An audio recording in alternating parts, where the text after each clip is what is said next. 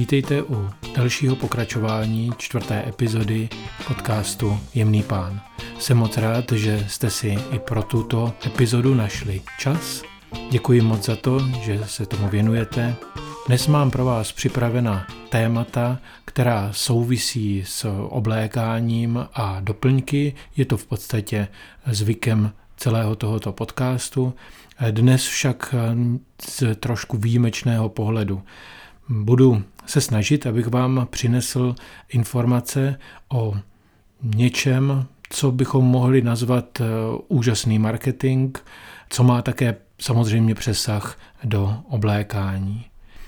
Přičemž je nutné říct, že svět marketingu kolem nás se dělí na několik skupin a v jedné z nich jistě vědí, jak se dlouhodobě marketing dělá a v čem spočívá jeho dlouhodobá strategie.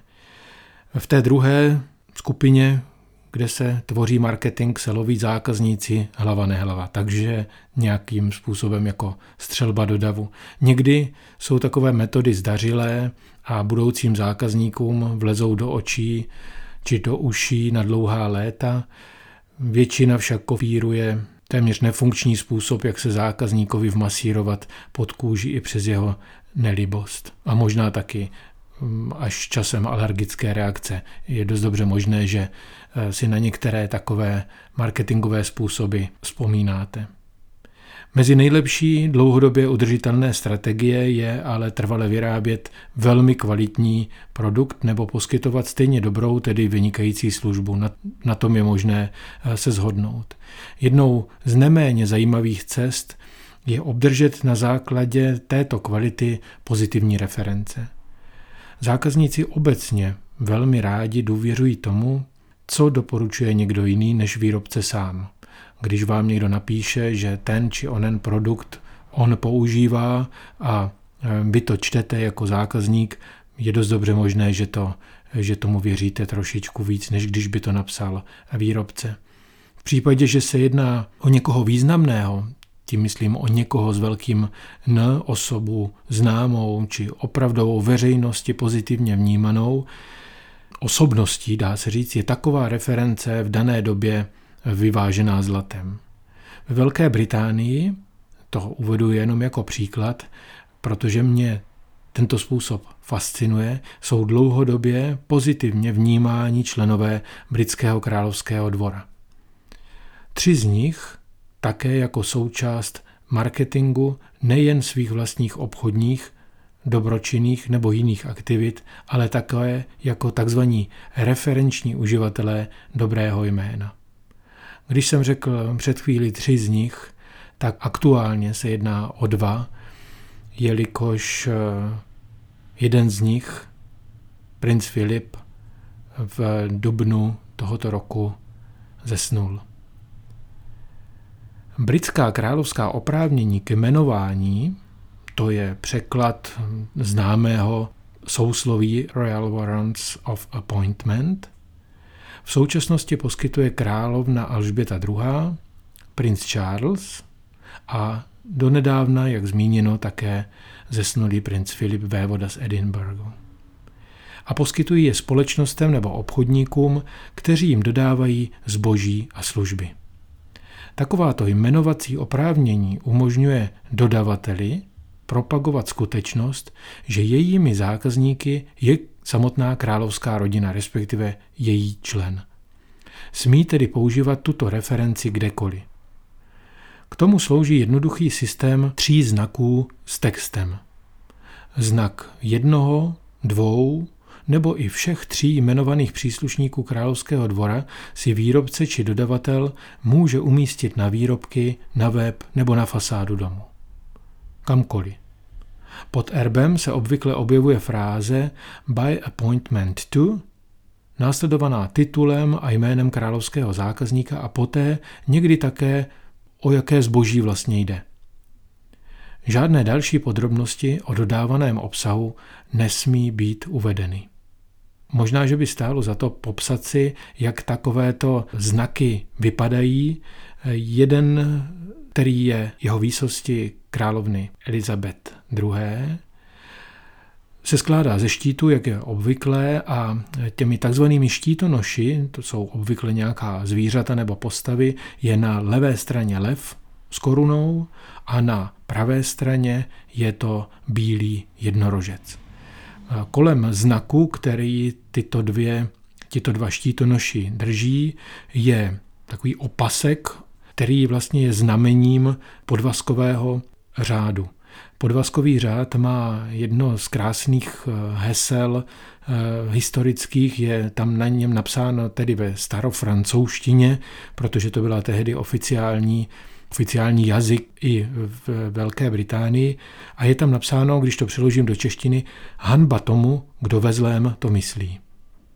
Pod těmito štítonoši, kteří stojí na takovém zeleném pahorku, je ještě další nápis a tam je eh, napsáno zase v neanglickém, tedy ve starofrancouzštině, Bůh a mé právo. To jsem to teda rovnou přeložil do češtiny pochopitelně. Eh, druhým znakem, který je velmi často užíván, je tři péra prince Charlese která, tato bílá péra, trčí z, ze zlaté koruny a pod korunou je na modré stuze zlatým nápisem eh, napsáno, opět přeložím, sloužím. Třetím eh, donedávna udělovaným královským oprávněním byl znak eh, jeho výsosti vévody z Edinburghu, kde kolem znaku, kolem štítu, je opět tento podvazkový pás eh, nebo symbol podvazkového pásu eh, se stejným prohlášením, tedy hanba tomu, kdo ve zlém to myslí. A potom hm, pod štítonoši, kteří jsou vpravo lev s korunou na krku a vedle něho stojí něco jako Samson, postava, možná připomínající nějakou biblickou postavu, eh, která je oblečená pouze, eh, pouze v kožešině a drží, eh, drží ký a na hlavě má tato postava vavřínový věnec, tak pod těmito štítonoši je napsáno Bůh je moje pomoc, respektive Bůh mi pomáhá. Královská jmenovací oprávnění, tedy granty, jsou vydávány již od 15. století a dodavatelům i po udělení takové prestižní známky kvality jejich královští zákazníci za služby a produkty platí. Není to tedy tak, že by za tu reklamu dostal, dostávali ty, ty výrobky zdarma. Královská oprávnění se udělují pouze obchodníkům, výrobcům a poskytovatelům služeb. Jenom pro upřesnění, například noviny, média, agentury nebo divadla nesplňují podmínky zákona, kterým se udělování této reference řídí a stejný zákon opravdu přísně zakazuje komukoli vydávat se za dodavatele eh, takto privilegované osoby. Uznejte, že být dodavatelem jakéhokoliv, tedy nejen britského královského dvora, je docela hodnověrný a opravdu dlouhodobý marketing vašeho výrobku či služeb. Díky tomu se dodavatelé a jejich jména dostávají mezi top značky, také mezi běžným obyvatelstvem. Ne však z pohledu nás, z České doliny, my se s těmito to znaky nesetkáváme příliš často. Většina takto oceněných, úctyhodných a vyhlášených men zůstává pro většinu Čechů utajena. Jsou jistě výjimky, Pokusím se to tady na tomto místě změnit a to je vlastně důvod, proč zrovna jsem zmínil tohle téma nebo proč se věnuji tomuhle tématu. A chtěl bych vám představit několik z nich, v tomto případě dvě, které byste měli znát a při dalších, dalších nákupech zvážit, zda je garance Královského dvora dostatečně silným argumentem, abyste takový produkt koupili. Jak už jsem řekl, začněme dvěma firmami, které se proslavily na poli doplňků, nejprve ponožky a poté rukavice. Mezi dodavatele ponožek pro nohy prince se, se, řadí e, společnost Corgi Socks, je obchodním názvem společnosti Corgi Hosiery, výrobce luxusních ponožek a svetrů z ručně pletené vlny, bavlny a kašmíru. Společnost je ceřinou společností Dewhurst Dent, vlastníků společnosti Dents, mimo jiné také královským oprávněním oceněnou společností. Továrna se nachází v Amansfordu ve Walesu ve Velké Británii a v současné době eh, tam pracuje, zaměstnává přibližně 50 osob. Corgi, tedy společnost Corgi, byla založena v roce 1892. Začala jako výrobce ponožek pro velšské horníky a v roce 1939 přešla k výrobě ponožek se vzorem Argil pro Brooks Brothers. Argil psáno Argile, nebo také Argil s dvěma L, je známý vzor vzájemně propojených kosočtverců, které patří mezi klasické nadčasové vzory i dnes. Během druhé světové války byla firma Corgi pověřena výrobou ponožek pro britské jednotky. Pochopitelně eh, ty ten vzor Argil neměli. I přesto, že byla a je firma stále řízená rodinou Jonesových, její vlastníci byli v průběhu více než stovky let různí. Firmu založil Rhys Jones, nyní jej řídí jeho prapravnuci, sourozenci Chris Jones a Liza Wood, kteří v roce 1997 převzali vedení od jejího otce Hugh Jonese. Korgy nyní vyrábí pletené zboží mimo ponožek a svetrů také čepice, pletené doplňky pro domácnost pod vlastní značkou, některé výrobky i pro návrháře cizích značek. Právě z důvodu většího množství subdodávek se firma před pěti lety rozšířila a nakoupila nové pletací stroje. To považuji za zajímavé z toho důvodu, že Korgy, produkující tradiční vzhled a vysokou kvalitu prověřenou generacemi, používá hojně velmi staré stroje mající svůj vlastní rukopis, včetně strojů Griswold, které pro tuto značku pracují už 125 let. To je dlouhodobý a skvělý marketing také pro americkou firmu, která stále pod jménem GME takovéto stroje vyrábí. Korgy se do mého výběru známých, neznámých značek dostala díky královskému oprávnění od prince z Walesu, uděleného v roce 1989. Jako druhou firmu bych chtěl zmínit Cornelia James, výrobce rukavic. Cornelia James je společnost britských výrobců rukavic založená v roce 1946. Svůj status dodavatele členům královského dvora a možnost tisknout erb královské výsosti na své výrobky a propagační materiály eh, je spojena s rokem 1978. V tomto roce jí tomto, ehm, tento výjimečný status byl udělen.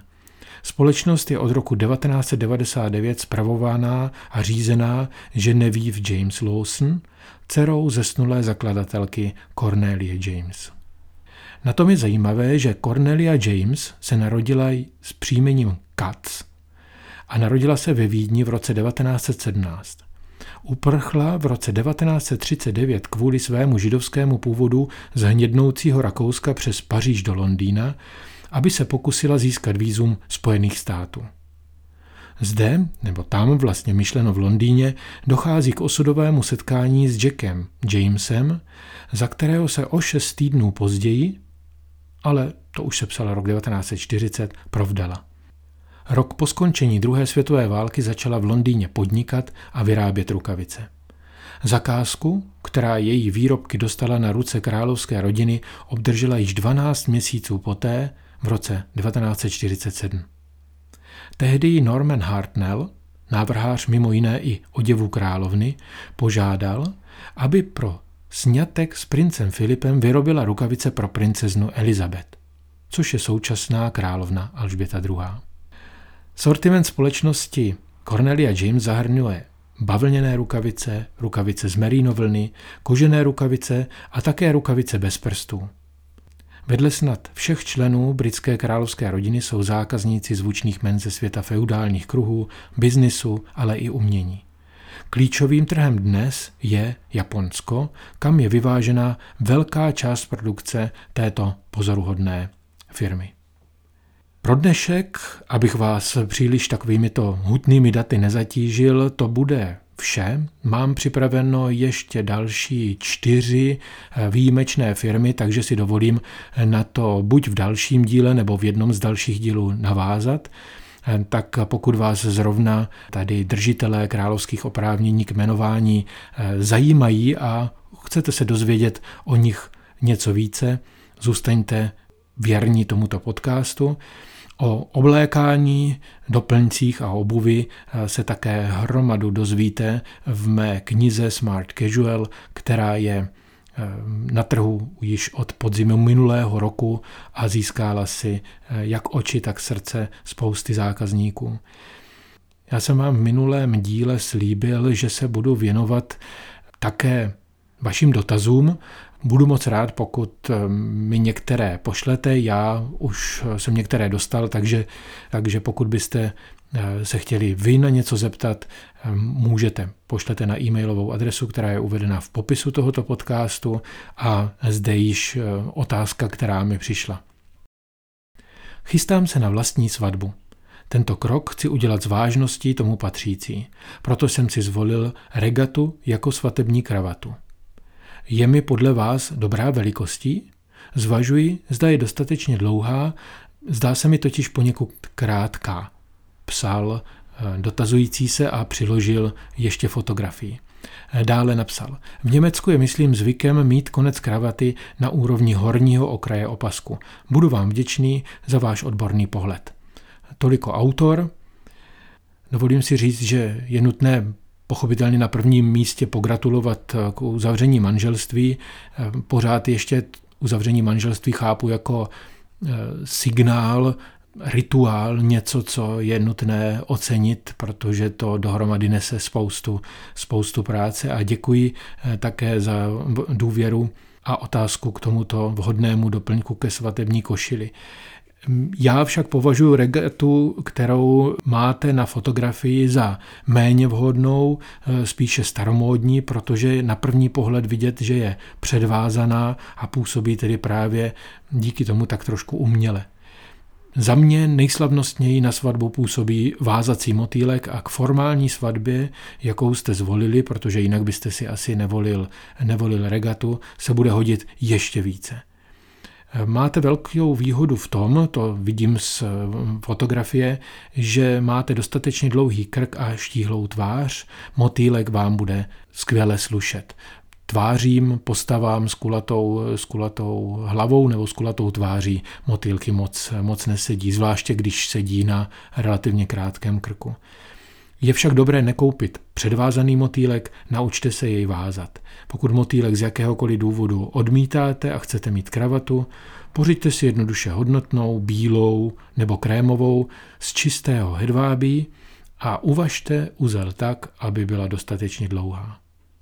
Máte pravdu i v tom, že nejenom v Německu, ale i u nás, v Česku a zcela jistě i na Slovensku je dobré, aby se špička toho širšího konce kravaty dotýkala z vrchní strany kalhot, takzvaného pasového límce, respektive spony opasku.